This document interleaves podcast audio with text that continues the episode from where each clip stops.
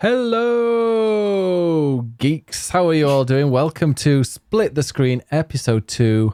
I am Biggest Benus, and as always, when I say always, I mean as last week and this week, I am joined by this Big Ed over there. I just noticed my green screen's all messed up. What a wonderful show this is. And I didn't touch OBS because it just crashed.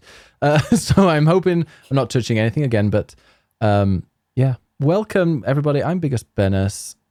This person over there, Ed Nightingale. How are you doing, Ed? That's me. I am not too bad, thank you very much. Excellent. I'd like to apologise again for Zoom call, Ed.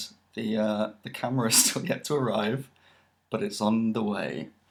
That's fine. We get your face like twice the size today, so that's extra. I can definitely sit further back if that is preferable. People, do you want to see? No, I think everybody would prefer to see Big Ed. Well, it's been my name. Right, let me go and get this over here. That's a bit quiet. Right. I can speak louder. I've tried to turn you up a little bit there, so that should work out hopefully a little bit better. But yeah, welcome. This is Split the Screen. I think it's the we got the stats in. We are the world's greatest video games podcast on the planet. Wow. Congratulations. That didn't take much, only one episode. I know, it was so good. People were stunned. Yeah, absolutely stunned about it. So yeah, welcome. It's been a fun week. What have you been up to this week, Ed? Not too much, the usual stuff. I was a little delicate this morning because we went out for some work drinks. I'm very surprised at how I have no tolerance for alcohol now. I mean, I had no tolerance anyway, but now it's even less. A couple of mulled wines, and I was quite merry. Mulled wines. I don't think I've had mulled wine in about 10 years. It's not Christmas until you've had mulled wine. Mince pies are the Christmas go-to for me. Oh no, let's not talk about mince pies. No, you're not a big fan of mince pies? No, dried fruit. It's like rabbit poo. Like, why would you eat that? What's wrong with you? Oh no! Oh, I love a good mince pie, especially with icing on the top. Oh, can't go wrong. Cannot go wrong. No, I'm just anything with dried fruit in it is not for me. So mince pies, Christmas cake, any of that, not interested. I'm not a big fan of Christmas pudding. Christmas pudding is absolutely not for me. Yeah, welcome. I don't really know what I've done this week. I've been working super hard. I say super hard, 3 hours a day. I had to get up early for it, so that counts as, working extra hard. Getting up at like 7:45 in the morning, and it's not good. No. In fact, today I had a little nap. Well, I went to go for a little nap, went for a lie down. I was like, okay, I've got an hour before the stream starts. I'm going to lie down and just chill. Atty, of course. No, I want to come and join you. Okay, that's fine, because he normally just sleeps between my legs. Bless Atty. And he wanted to move out from under. He wasn't quite comfortable on it. He wanted to go fetch some toys, so I slept absolute zero in that. And it was just me going, Atty, for God's sake, get up here. The joys of infuriating. Owning a puppy. That's what you signed up for. It's not even a puppy. He's 6 years old. He's just an arsehole. Oh. Earlier today, he was whinging. He was just sitting in his basket going, meh, meh, all the time. I was like, okay, what is it? And I was like, well, maybe he needs a pee. So I opened the door, kind of forced him downstairs because he realised for a sec, he just quickly realised it was raining outside. So he grumbled. Like, he literally grumbles all the way down. He's like, rah, rah, rah, rah, rah, like talking. And then he got to the bottom of the stairs, looped around me and ran back up the stairs. So I had to go and run back up and then get him, carry him downstairs and force him to go out. And then I came back to stream all huffing and puffing. I don't do stuff. I'm on a diet. I'm eating healthily, but I'm still as unfit as I was before. Well, Atty can help you then with chasing after him all day. Pretty much. That's my exercise, chasing after that little rat. Oh, but yeah, it's been a week of games. Games have come out. All sorts of things have come out this week. Yeah, I mean, Cyberpunk came out. It's out today, technically, but neither of us really have anything to say about that yet. So, let's go. And I've just seen the games you've been playing, Ed, and I see one of those games as being a game that I freaking love. Ed, you played I'm pretty sure after last week you said that Tetris is shit. Yes, so I wanted to address this publicly because last week I said that Tetris is boring. And I was worried about what I was going to play this week, and I then remembered that Games Pass exists. So I went on there, and Tetris Effect was on there. I thought, wow, I'll give it a go, and I don't have VR, but maybe it's still fun. So I gave it a little go, and I can announce that Tetris is still boring as hell. And it does not matter what fancy graphics you put on it. It doesn't matter how good the soundtrack is. You just drop in blocks. What's wrong with you, Ed? You got no heart. You're just not musical, Ed. I think that's it. I think that's the thing. You're just not musical enough to appreciate good music. Okay. If either one of us is musical, it's me. Have you not heard me do Twitch Sings after too much gin and tonic? Yeah, it's just, for me, Tetris is a time waster. It's something that you play on the tube, on the metro, whatever. When you're bored for 10 minutes, you're like, yep, I'll just drop some blocks, that's fine. On a Sunday afternoon, if I've got a few hours to spare, am I going to play Tetris, or am I going to follow a story, or immerse myself in a big world, or do something where I feel like I'm actually achieving something, as opposed to just dropping blocks? No. I think he's adopting this persona. He doesn't really believe it, don't worry. No, yeah. I really do. I mean, I fully admit it's because I'm terrible at it. I panic. Oh yeah, me too. Like one block goes wrong, I panic, and then everything falls, and I'm like, okay, I'm done, I'm out. So I'm not very good at Tetris. I never have been, I never will be, and flashy graphics are not going to help that. Did you play the new one? Is it Tetris Connected? What, the one on the Switch? Multiplayer version? No, that's Tetris 99, yes. But there's like an updated version of Tetris Effect called something like Tetris Effect Connected. I don't know if it's just Xbox One X or if it's also... That's what I'm talking about. Okay, because you just wrote down Tetris Effect, which is the one that I've played. Mine didn't have any multiplayer in it. Fine. I don't know, said Tetris Effect on it. It had a journey mode, which apparently is a story, which is, there is no story, you're just dropping blocks in every level. Fine. You just need to experience the world. It's the world building as your, as it progresses through stages on the levels. Yeah, no. It's not for me. It's not for me. But I've been playing something else that is very good. Tetris 99? Which is a game called Haven, which is also on Games Pass. And it's made by the game makers who made Furi, Furi, that came out a few years ago, which is quite a cool little boss rush action game. And now they've made this game called Haven. Sorry, can I say Furi was the game I remember playing that and going like, this is the worst part of every video game. I hate the boss battles. Like, I love video games, but the second there's a boss battle, I dread it. So it's like a game of boss battles, I'm out. It's like the worst part of video games for me. It's the best bit of video games. I love fighting a boss.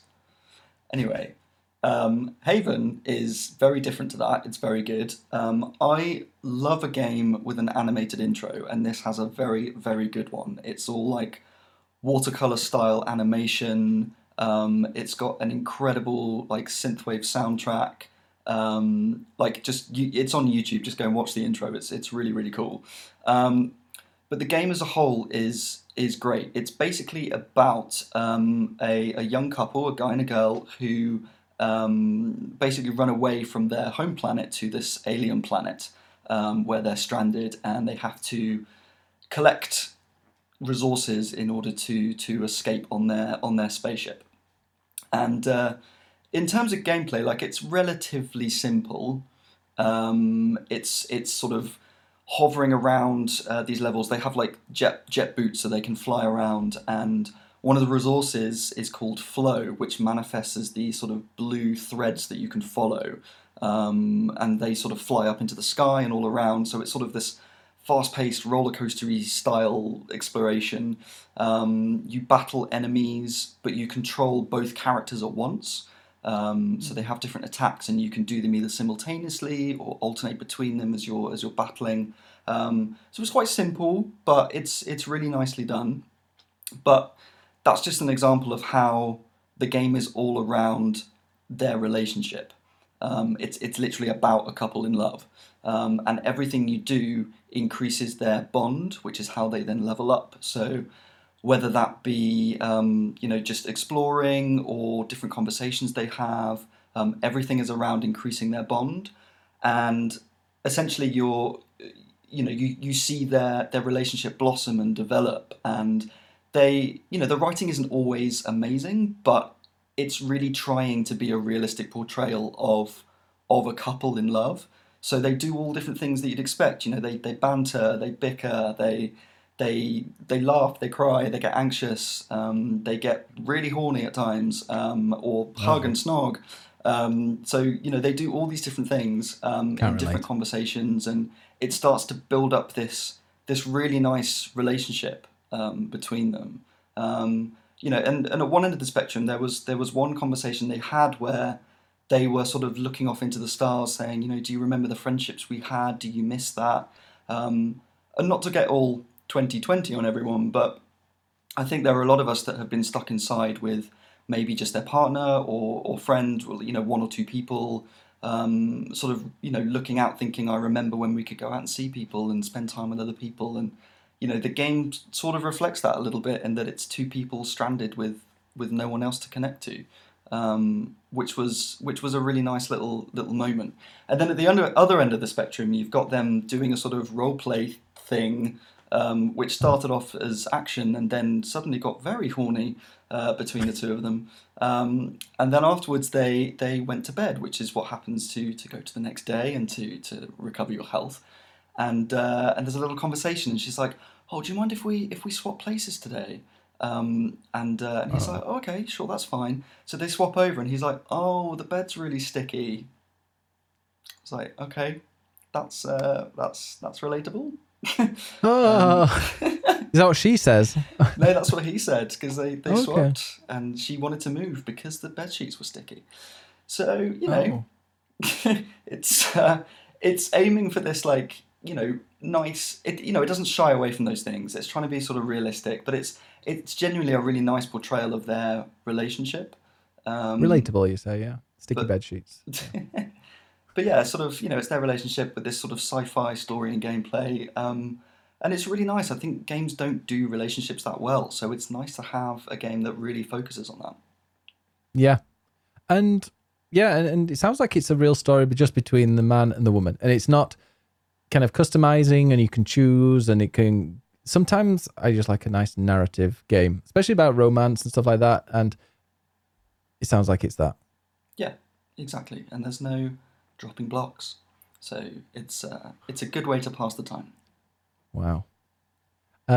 If you like amazing music, go play Tetris Effect, and once you finish Tetris Effect, go play Haven. No, dude, the soundtrack is on Spotify, and I've been listening to it generally, and it's a really, really good soundtrack. So definitely, go and listen. Yeah, you sent me the intro, and I was like, oh, I want to play this, and I saw it was on PS5.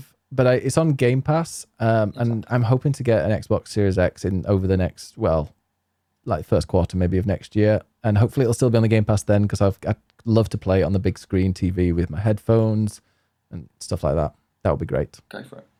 Because, yeah, sitting on my computer. I'm now a gamer on the sofa. It's great.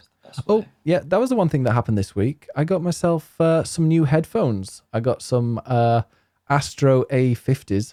Which were amazing. And they were like PS4, PS5 compatible. Great. Got that. So I went and ordered them. They arrived. I had to wait in because they come on a Sunday. They said, okay, it'll arrive on Monday. Obviously then on Sunday they came, and the Dave was very upset because we were about to take Attie for a walk. And I was like, it's 8 stops away. We've got to wait. We still went for a little walk, and then it went to we started the walk, and then as soon as we got around the corner, it popped up and says, it's 8 stops away. And I was like, well, I'm going to have to go back now. So it arrived, and it says there, PS4, PS5 compatible. And then there's a little sticker underneath it that says, PS5 requires the external adapter. Because the PlayStation 5 doesn't have an audio, the little audio port thing. Opt-in, something like that. I have no idea, but sure, keep going. Optical in cable port thing that they have, I think, on previous ones. But yeah, it's not the jack, it's the opt-in weird little thing. But yeah, it doesn't have one of those on the PS5. So you've got to order one. However, they make a special one and they give you all the wires for it as well. The HDMI adapter, it's called, for PlayStation 5. I've checked 3 or 4 times every single day, and it's sold out. Constantly sold out. So I'm giving them until the end of the month. And if at the end of the month it's still been sold out, I'm just going to send them back, because screw them for not including it. You can't advertise it as PS5 compatible. I know on the front of the box it says you need an adapter, but it didn't when I clicked on it. You didn't read that, did you? I didn't see the box. I didn't see the box until it arrived. I was so pissed off. So in short, you just spent a lot of money on some headphones that you can't actually use. Things I can use them because you can still do it through the USB, but it's not as clear. And apparently when you get this adapter, it's stunning. So we'll see. But they're going back if not, and I'll get some different ones. So what have you been... Well, what's been splitting your time, Ben? That's what we're meant to call this. My time has been split between... I did play an hour of Bugsnax. A whole hour? Whole hour. No, I just quickly went to where I was before, and I'm like, okay, I'll leave it there. I might even play... You know what? I might play some Bugsnax on my 24-hour stream in January. I think you should. I think that's like a fun game to just goof around in for a bit. But yeah, no, I played a bit of that. I can't remember. I'm trying to remember what I've done since last week. Did I say I finished Miles Morales? I think I did say I finished Miles Morales last week. Yeah, so now I'm fully into Assassin's Creed Valhalla. Ooh. Oh, it's so good. It's really good, actually. I'm playing it. I'm about, I think it says 12 or 13 hours in. I've finally left Norway. It took me... So you start off in Norway. I won't do any spoilers here, but you start off in Norway. It's not a spoiler, that's the whole purpose. Then you're kind of invading England. So you start off in Norway. You've got a few quests, a few things. It's like the tutorial area, kind of, but it's huge. There's so much to do. If anybody's played Assassin's Creed, you know about the giant towers that you kind of synchronize. There's a lot of those in Norway, in the area that you start. And after about 4 hours, I'm like, well, okay, but I play this game because I recognize loads of the cities and all of the places in England. I want to go and see what it's like to be a Viking in England. So I kind of mainlined through the story, and I eventually got to England after 4.5 hours of gameplay, and that's when the title screen came up. But I left so much behind. Like there are so many other things. I only synchronized to maybe 2 towers out of 5 or however many there were there. There were loads of places that I could have raided that I never did. You could easily spend about 15 hours, I think, there before setting off to England. But I was like, well, I'm probably going to build up my arsenal and build up my base and stuff in England, so I may as well just kind of scoot through it. So I did that. World map covered in icons and God knows what to do, right? Yeah, lots of icons. They love it. Although now, I quite like Assassin's Creed lately. They've did it in Odyssey. I can't remember if they did it in Origins, but they definitely did it in Odyssey, where you can turn off the kind of the guide. So it doesn't tell you go to this location. It doesn't have the special little star when you're locating something. First, you now send your bird up into the air, and obviously the bird can see the area of the objective. But instead of it now pinpointing exactly who it is or what the specific place you need to go, it just tells you kind of the area. So you just go to that area, and then you can be a little bit more detailed. And I don't know if that... I imagine that changes depending on the level. Because that was the one thing that really got me and I really liked when I set it up. It gives you different difficulty options. So you've got, combat difficulty. There's stealth difficulty. It's currently uneasy. And then there's the exploration difficulty. And I've got that at standard, but I might even ramp it up because I just like it saying... okay, you need to go to this town, and this town is where these two rivers meet. And this, at one point, I had to go and do something. I'm definitely not going to say what it was because it was a big spoiler and it was a really cool part of the game. They're like, okay, you need to go to this monastery, and it's where these two rivers meet. And I was there like analyzing the map, trying to work out where the fuck these two rivers were because I couldn't even find them for about 5 minutes. And then where they met, and I went there, and there wasn't anything. And I was like looking around, and I noticed something in the corner, and I saw like a bit of a roof. So went there. It's just, I feel I like a game that doesn't hold your hands with exploration. Sure, with combat or whatever, but if it just lets you explore, which later we're going to be talking about open world games. I love open world games that do not say, go here, do this, do that. It just, this one wants you to go there. It wants you to find it, but it doesn't hold your hand and say, on the settings I was playing, it doesn't say, go to this specific place. And you feel a bit kind of clever when you're following these clues to get there. But there's just so much other really good stuff in it. Negatives, I'll go into the negatives straight away. I'm playing, before I go into the good stuff, I'm playing on PS5. I'm playing it on performance mode because I think, actually, I don't know if there is another mode. There might be. But yeah, I'm playing this on performance mode, 60 FPS. Seems pretty solid. I do get a bit of screen tearing. If I'm turning around quickly, especially in a busy area, I see a bit of screen tearing, which can distract me a bit. There are some bugs. It's still a bit janky, but it's like, it's like Assassin's Creed jank. You know, you're accidentally going up a ladder when you want to go down. Yeah, have you played Assassin's Creed Odyssey? I have not. I played Origins, and then I meant to play Odyssey, and then decided I would wait because I prefer Vikings to the Greeks. But okay. As if I've still got time to play that. So we'll get to it at some point. I miss got Alexios from Assassin's Creed for various reasons. But like when you go on a boat on there and you have to commandeer it, if you've got a ship and you click on commandeer, he kind of walks along the side and he doesn't know which way he's going, and then he gets there, and there's various times where I've pressed a button and it's not done what it wants to do. But it seems really cool. You've got your settlement that you're building up. I haven't done in many raids. That's another thing that they've added. Obviously with Vikings, you're raiding and you can then raid places. And you go, because every time you go on your boat, you've got all your men like you have on Odyssey. I didn't play too much of Odyssey, so I don't know if that was the thing. In Odyssey, I played like 20 hours, but I don't remember that actually being a thing. It probably was. But yeah, you can go to certain places and it'll say, press triangle to raid, click on it, and everyone just goes and you can clear out camps and like take all their supplies. And that helps you build your base. I was about to go, there weren't raids in Odyssey. No, okay, because I knew you had your people with you and I'm pretty sure they could fight, but maybe they were just fighting on the boat. I think so. Either that or they were singing sea shanties. Or they sing on this as well. Okay. We get some stories. You can either switch to stories or songs. Or just, I think you can turn them off as well.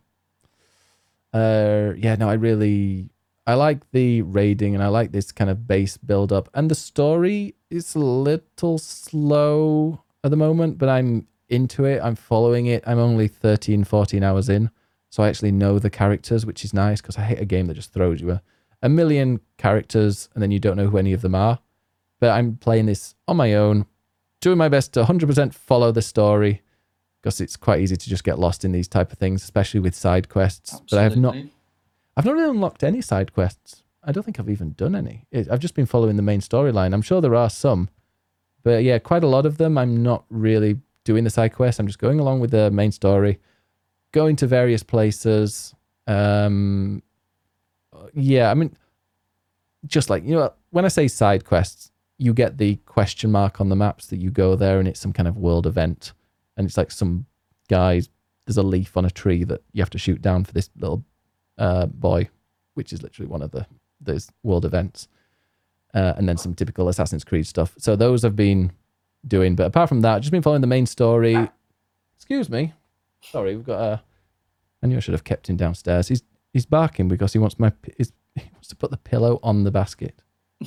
Such a drama queen. But he's gorgeous. That's the other thing. Assassin's Creed, it makes England look amazing. I'm pretty sure we don't have mountains the size of the ones. Yeah, it's making England really nice.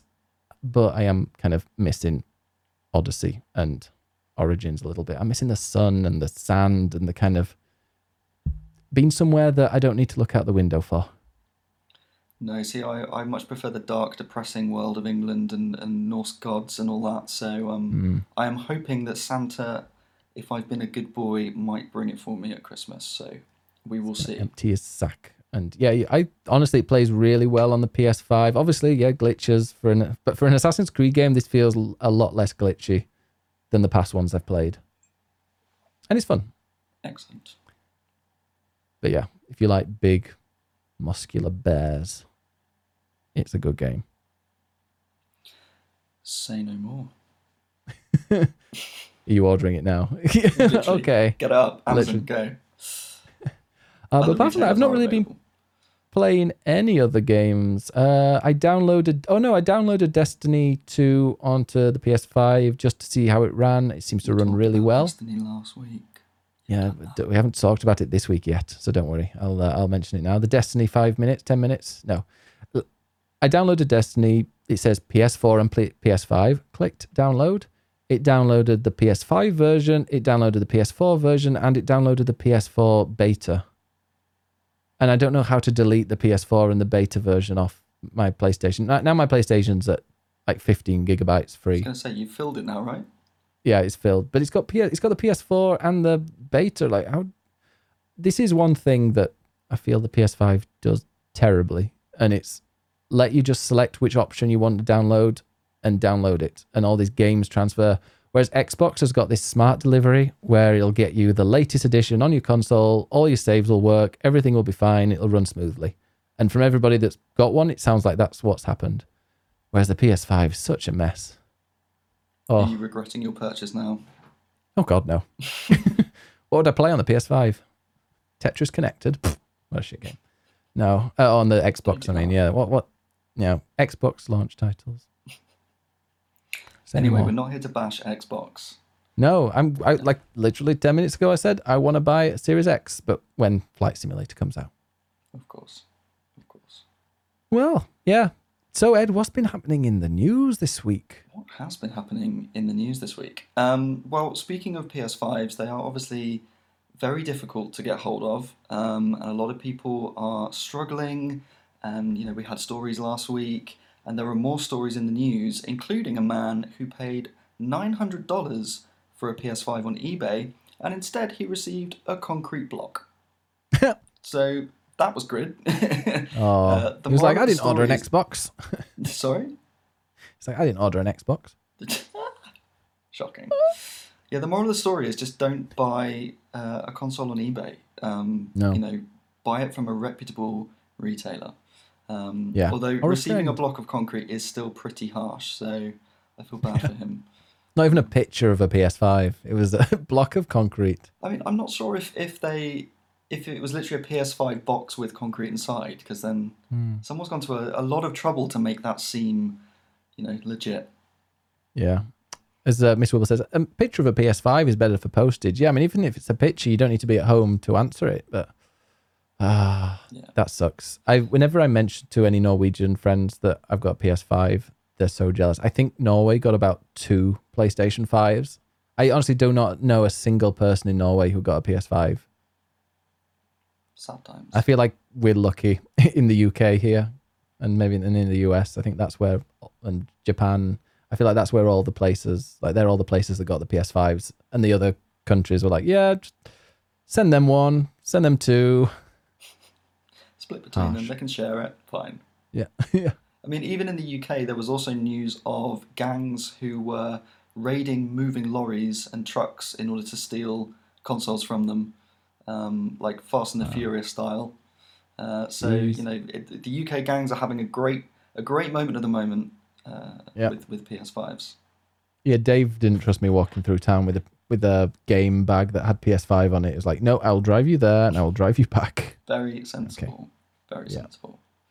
Especially, in Nintendo news, European consumer groups have now joined forces in order to investigate Switch Joy-Con drift. Which has definitely been a big problem. I've had it myself. Have you had Joy-Con drift, Ben?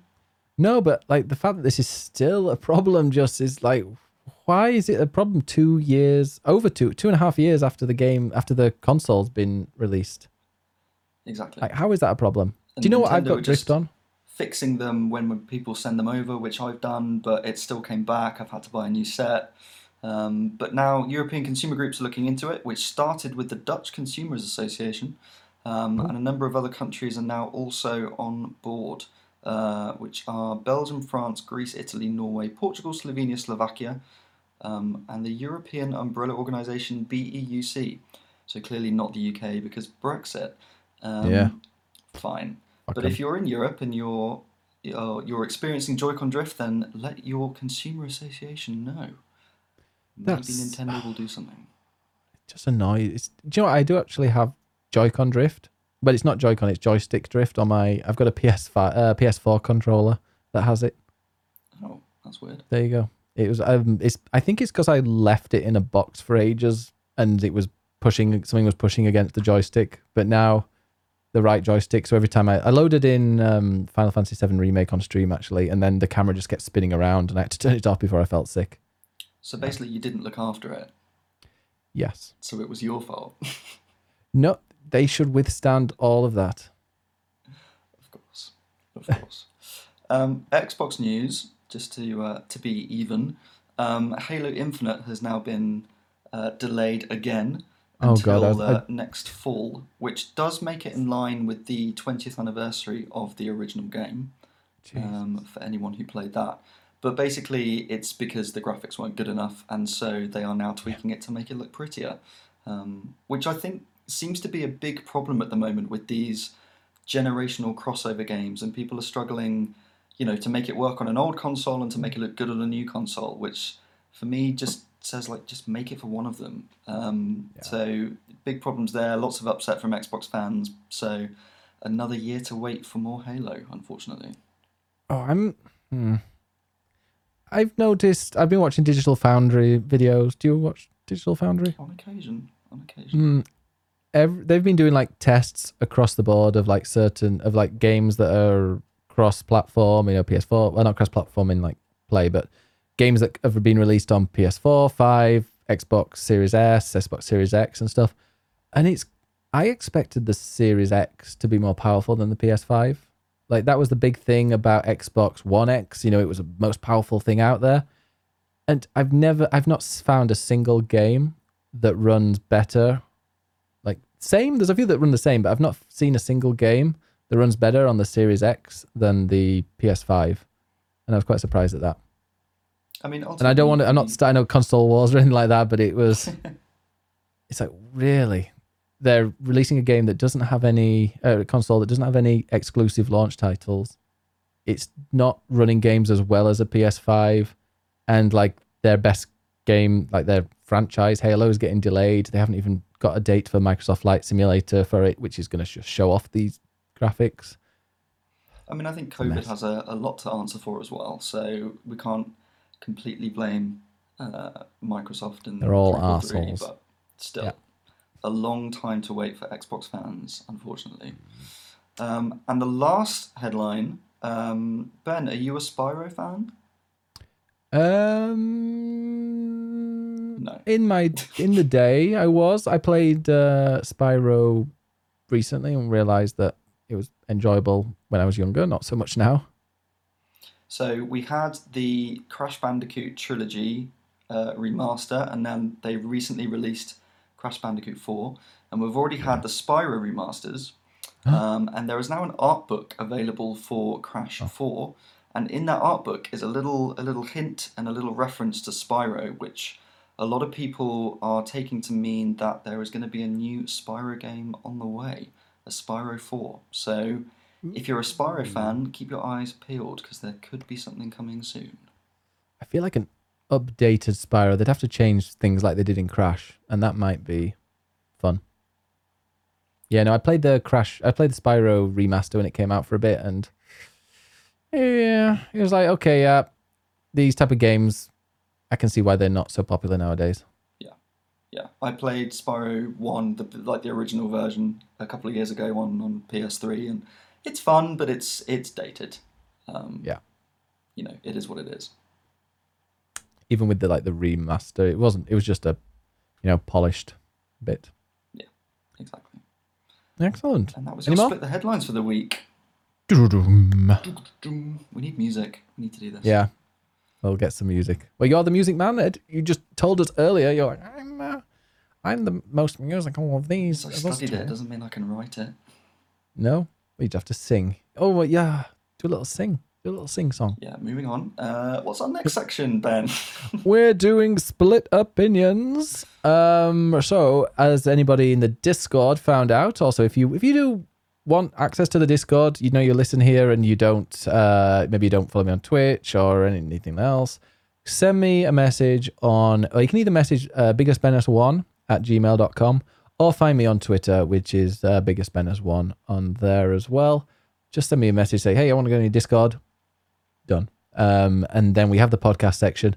But anybody in there would have seen that our split opinions is about open world games. I had to think for a second. I haven't even had any wine today. In honor of Assassin's Creed. Yeah, in honor of Assassin's Creed and Zelda and all the wonderful stuff. Then we have a bunch of comments as well. But Ed, straight away, what's your favorite open world game? Breath of the Wild. Easy. Mm-hmm. Why? Well, I mean, there's various reasons, and I think the main thing for me with open world games is this whole sort of difficult thing between storytelling and exploration and structure, and I think that that's something that open world games really struggle with. You know, we talked about Assassin's Creed and we joke about all these icons, but, you know, the games just sort of give you this open world, say off you go and throw all these icons out there, and it's just up to you to move between them. And I think a lot of the time, you know, you're torn between doing a main quest or side quest, and the main quest will often force you like all the way around the map to force you to explore. But by doing that, you end up getting distracted by all the little side quests and everything else, all these icons. And so you end up completely losing the thread of the story that you were aiming for. And I think that that's the main problem with open world games. I think that's why people struggle with them, because you lose the thread of the story, and it's really, really hard to tell a good story in an open world game. But for me, there are two games that actually do that really well, one of which is Breath of the Wild, and the other one is The Witcher 3. And I think what's interesting is that they actually have quite different approaches. I think The Witcher 3, the story of The Witcher 3 you can sum up in two words, which is find Ciri. The entire game revolves around that, from beginning to end. But what's interesting is that the game is full of all these shorter stories, all these little side quests in each town or village that you go to. And so you get lots of little stories that collectively make this big tapestry of what the story of the world is. And I really like that, and it really reflects Geralt as a character, in that he's a witcher and he goes to places and you know, he helps people in little tasks and quests that they have. And it also mirrors the books, which are themselves short stories. So I think when people say that the story of, or the storytelling of The Witcher 3 is great, it's because you've got all these little short stories that you go through individually in it. You know, it makes them very memorable, as opposed to being sort of stretched across a map and all these different quests. Yeah. And I think I agree with that about The Witcher 3. Yeah. But you reminded me of a bit that the reason why the only one negative for me with The Witcher 3 when it comes to storytelling is that the overarching story, as you said, is find Ciri. Just like in Zelda, kill Ganon. That's it. Yeah. But like, the thing is, there's such a great deal of urgency in The Witcher to find her, and every time you get to a place, oh, she's just gone. Oh, you just missed her 5 minutes ago. Sorry, she was here. So I feel really guilty just doing all of these wonderful side quests, and then every single time I get to somewhere, they're like, no, she's just gone. You know, she's probably gone over here. And I'm like, well, I need to catch her. Do I catch her, or do I help this person pick some flowers for his dead wife's grave? I don't know what... I hate games that have got like a sense of urgency, but then they give you all these options for side missions and for little other things. Because I'm like, well, I'm not doing that. Screw you. I've got to find my daughter. Sorry. You know? Yeah. You have to grieve alone. Exactly. That kind of annoyed me. But those little stories are really interesting to sort of follow along with. So it does give you that world building that I think people really enjoy in that game especially. I think what's interesting with Zelda is that it sort of goes the other extreme. Of really sort of sitting back on the story. But again, that fits into the world and what they're aiming for. I think what's great about Breath of the Wild is it's this sense of adventure that's inherent in every Zelda game, but Breath of the Wild completely nails, and it's, you know, it's putting the agency on you as the player to discover that adventure. And rather than putting markers and icons everywhere, it's let's take them all away and let you decide what you want to do. You add the markers, which I like. Yeah, exactly. So there's still towers, there's still other bits and pieces, but you know, it makes you decide, well, I want to go here and I want to discover that. And the story is part of that because you discover it in these little flashbacks. So it ties in with, you know, he's got amnesia, he's trying to remember. And so you discover the story just as you discover the puzzles and discover everything else. So it all revolves around this central idea. So I wish there was more story in Breath of the Wild. And it's one of the reasons I really want to play Age of Calamity, to sort of get that backstory. But I like that it's something that you discover just as you discover everything else. And I think that that's what makes Breath of the Wild. It's a really interesting way of doing story, and some people didn't like it, but for me, I think it really works because it just ties into the theme of the game. Yeah, I loved the like the fact that everybody's playthrough of Breath of the Wild is totally different.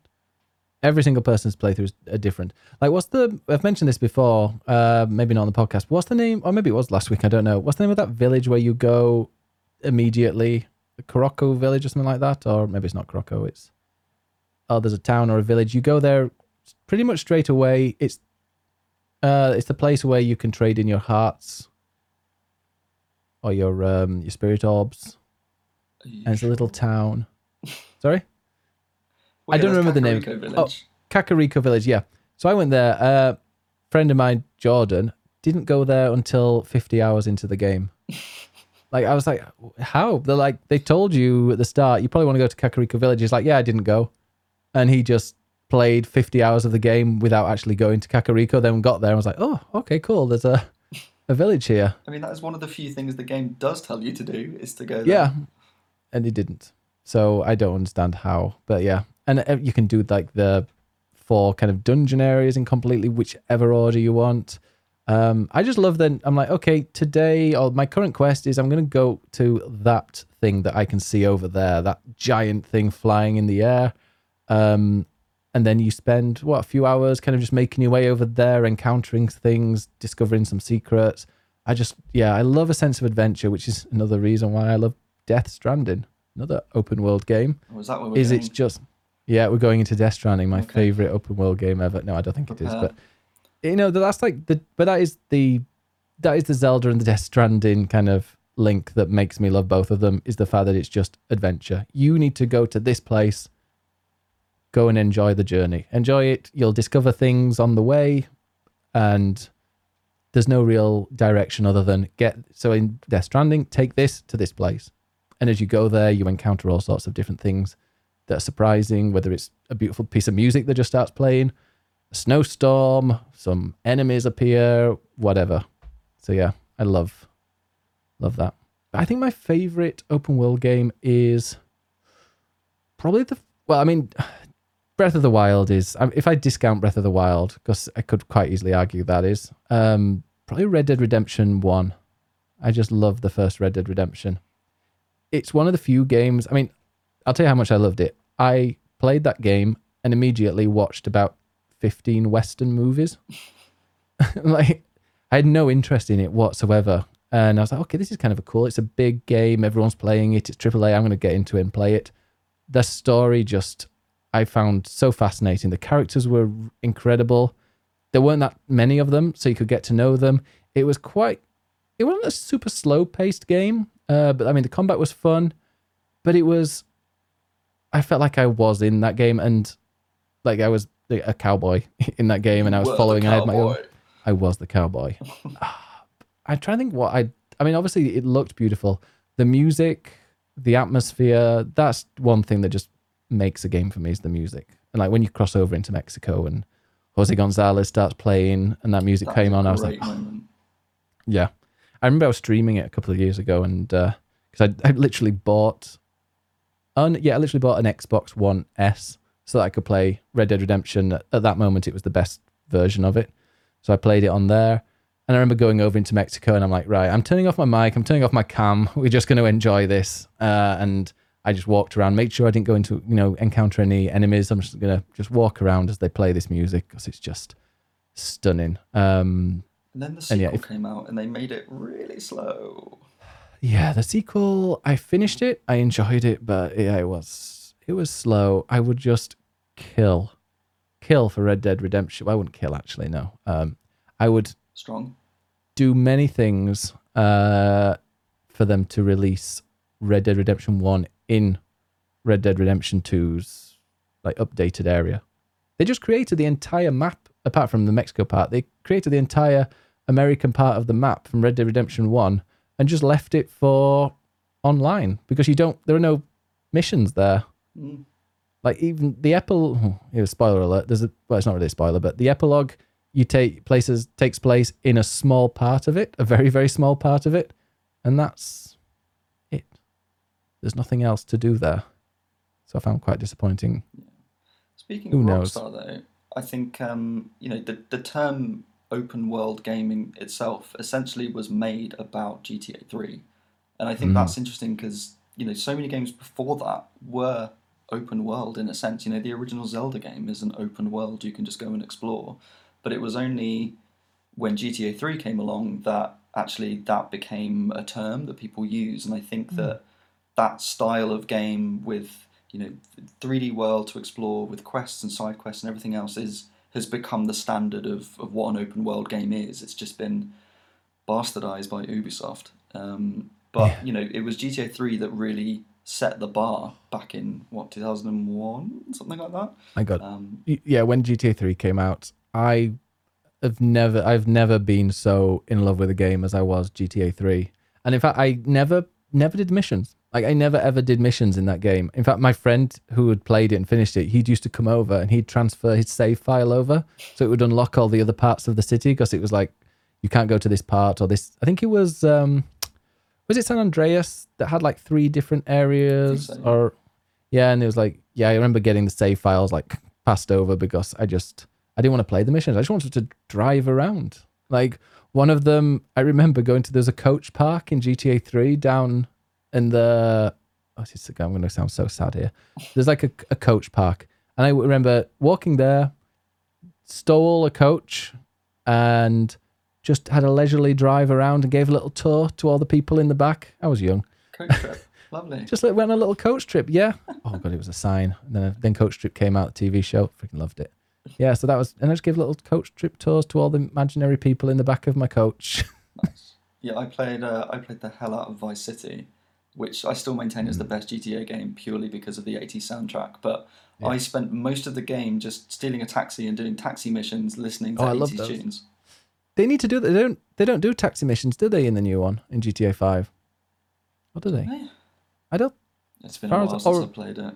There were police missions as well, weren't they? Where you had to go and, like, kill the criminals. You couldn't... I don't remember you being able to arrest them. I'm pretty sure it was just like, kill these criminals. And the fire engine ones, if you stole a fire engine or an ambulance. Yeah, those were great missions. Yeah, absolutely. Oh, they need to bring them back. Anyway, let's go look at... Because... what are the people let's kind of look saying? At some of the...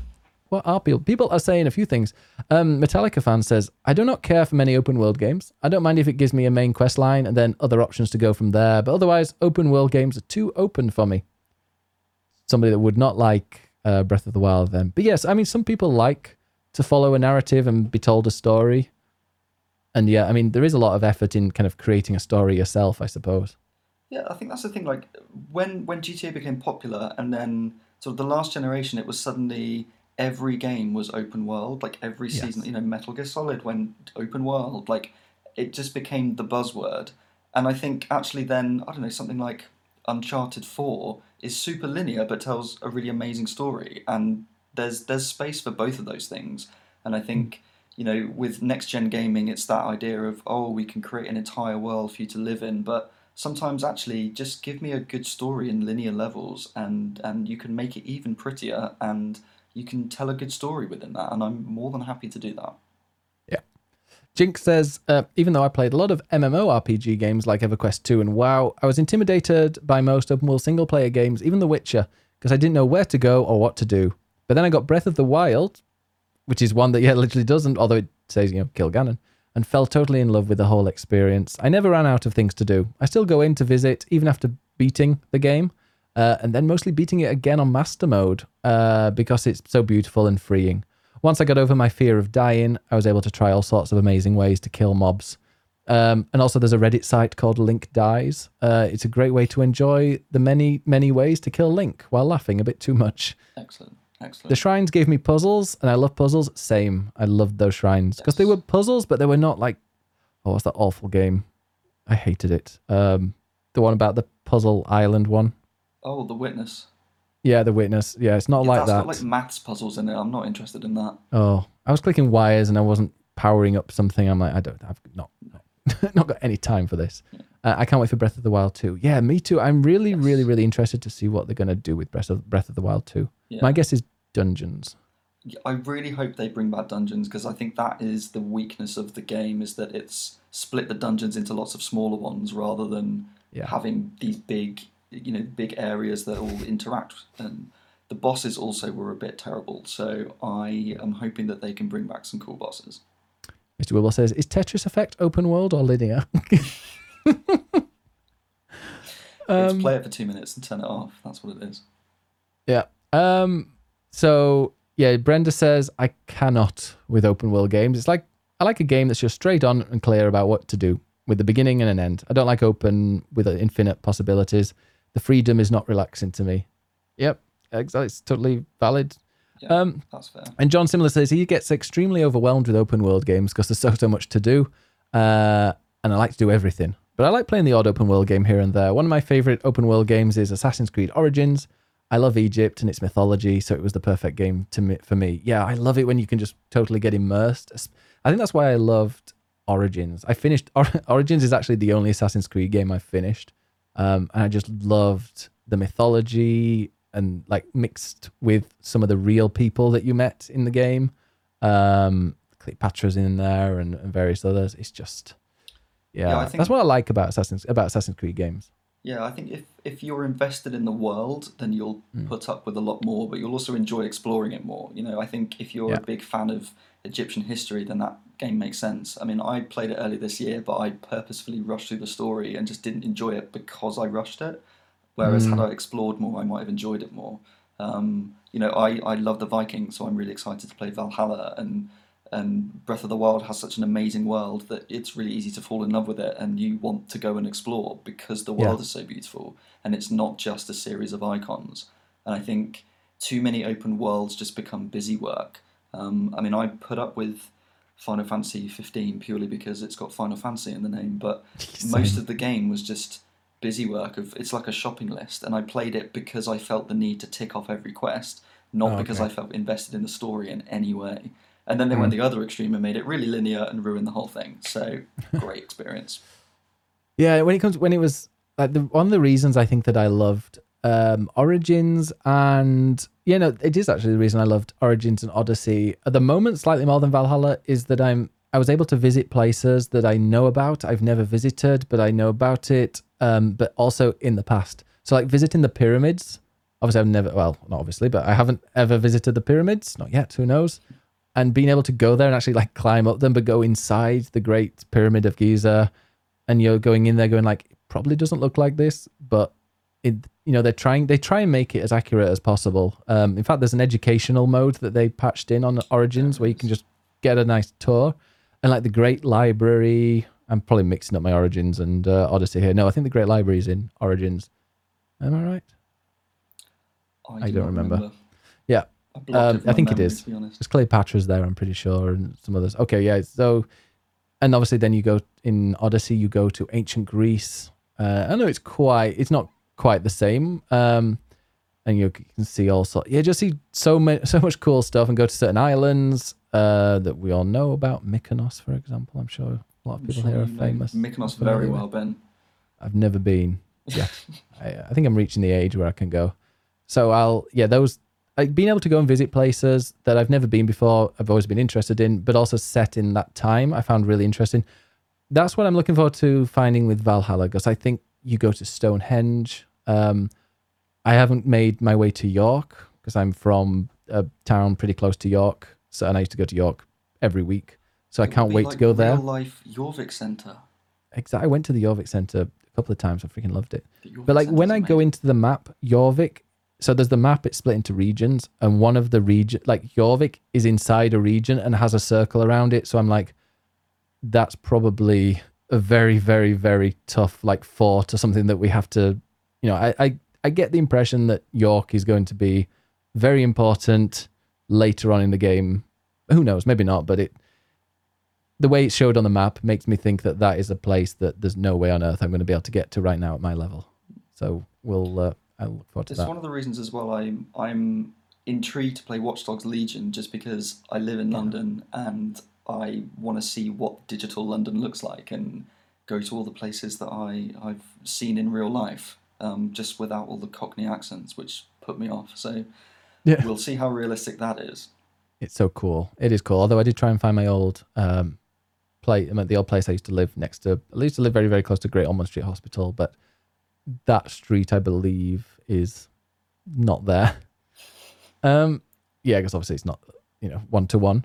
Just a few more things I'm going to go through because we had so many wonderful comments. This is Amanda from, I've scrolled past a few more. Waitrose Josh says, I think that's why I felt kind of overwhelmed with Breath of the Wild. The beginning felt quite open world and it turned me off compared to Ocarina of Time.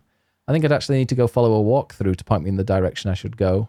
With Breath of the Wild, just see, if you see something moving in the horizon or whatever, just go and follow that. Yeah. Amanda from Geek Herring. See a light, see anything, just follow it. Follow it. Follow your heart. Amanda says, I love open world games. Elder Scrolls is probably my favorite. Skyrim, then Elder Scrolls Online, then Oblivion. I love open worlds because you have more freedom to explore and take in everything that's going on. There's the main story quest that you could rush through like you do with Assassin's Creed, but it's all the side quests and places to visit. And I find so many open worlds freaking stunning. And I go around taking lots of screenshots. Oh, same. Oh, yeah. I went to the top of that pyramid, took a screenshot. Did you? Probably somewhere. Yeah. I mean, if you've got an open world game and then a photo mode, then, I mean, main quest, what? Like, yeah. One thing we've not even mentioned is Spider-Man. Like, Spider-Man's open world, the fact that I never ever want to fast travel, although now I did in Miles Morales just because the loading screen is just so fast, it's brilliant. But, like, when you've got a game that helps you traverse through it, an open world game that helps you traverse through it with not just speed, but also fun, like Spider-Man. Absolutely. Yeah, that game. The fact that you can look... I was showing Dave, he was stunned. Like, the fact you can look into like any building, and every building has a room inside that's lit, and maybe not unique, but they're all really similar. There's some kind of technology, and I remember reading about it, but there's a type of technology where they've made it so that, yeah, every building has something inside. It just looks incredible. That's cool. Couple more. Think, like, traversal in games is also really important. You know, if you're riding a horse or listening to tunes, like 80s tunes in a car, or, you know, or having a road trip in Final Fantasy with your buddies, like, at least it makes traversal fun. That's one thing I liked about Red Dead Redemption 2, was the fact that you could be like, you could hold X or whatever, and it would enable, and if you've got a location pinned, it would just go to that location, and you could watch it in cinematic mode. And sometimes they play a little bit of music. And then like some of the times I would just sit back. I think when I was streaming it, I started playing Ride a Horse, Save a Cowboy or something like that. Or Ride a Cowboy, Save a Horse. No. Yeah, My Lovely Horse. Running around the field. A couple more. Gary says... I love open world games, Witcher 3, Skyrim, Origins. I don't want to think about the amount of hours I've sunk. How do you approach them? I normally do the main quest when forced to and head off to explore and reveal as much of the map as possible.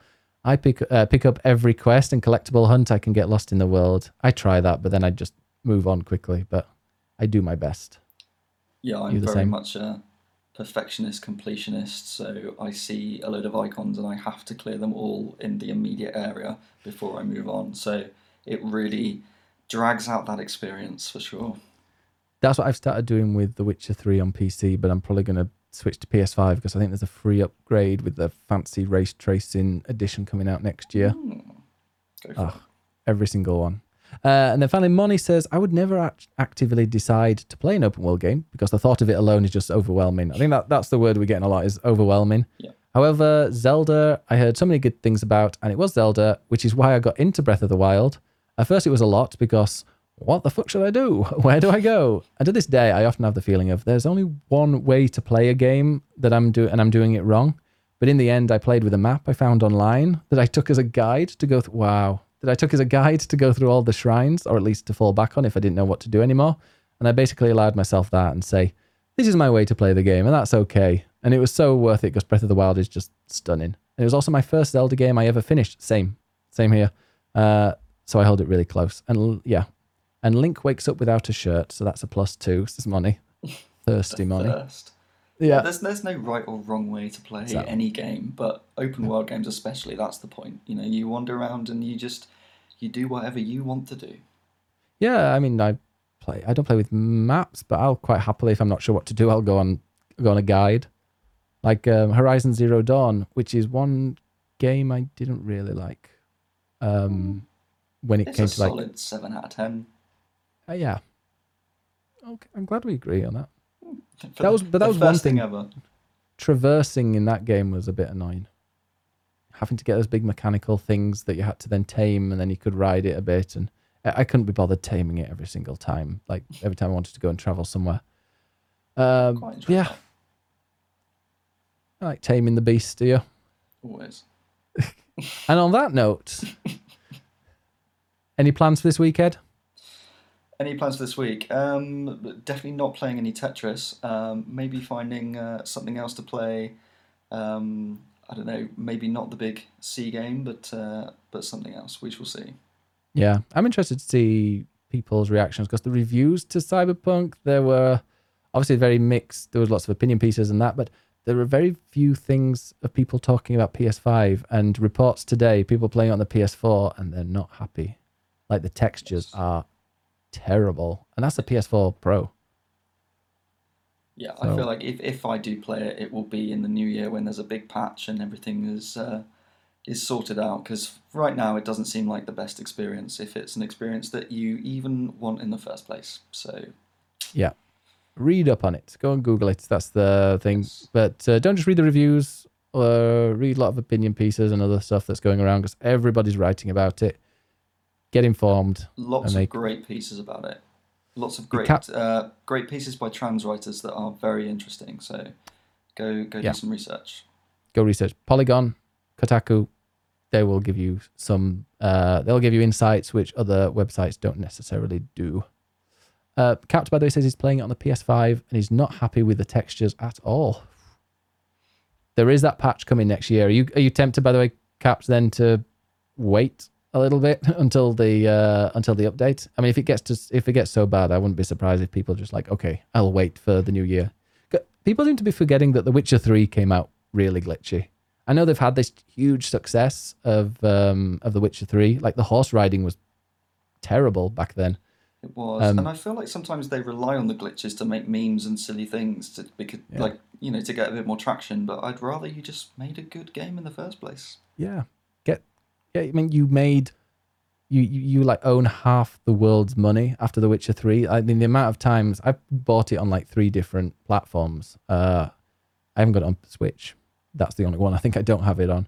But like, it's always on the sale. I don't know anybody that doesn't own The Witcher 3.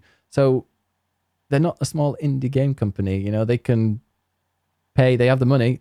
Get quality testers. Keep going. Delay it even more if you want. But yeah, the amount of bugs. I saw Jason Schreier was playing it and there were little trees everywhere. Yeah.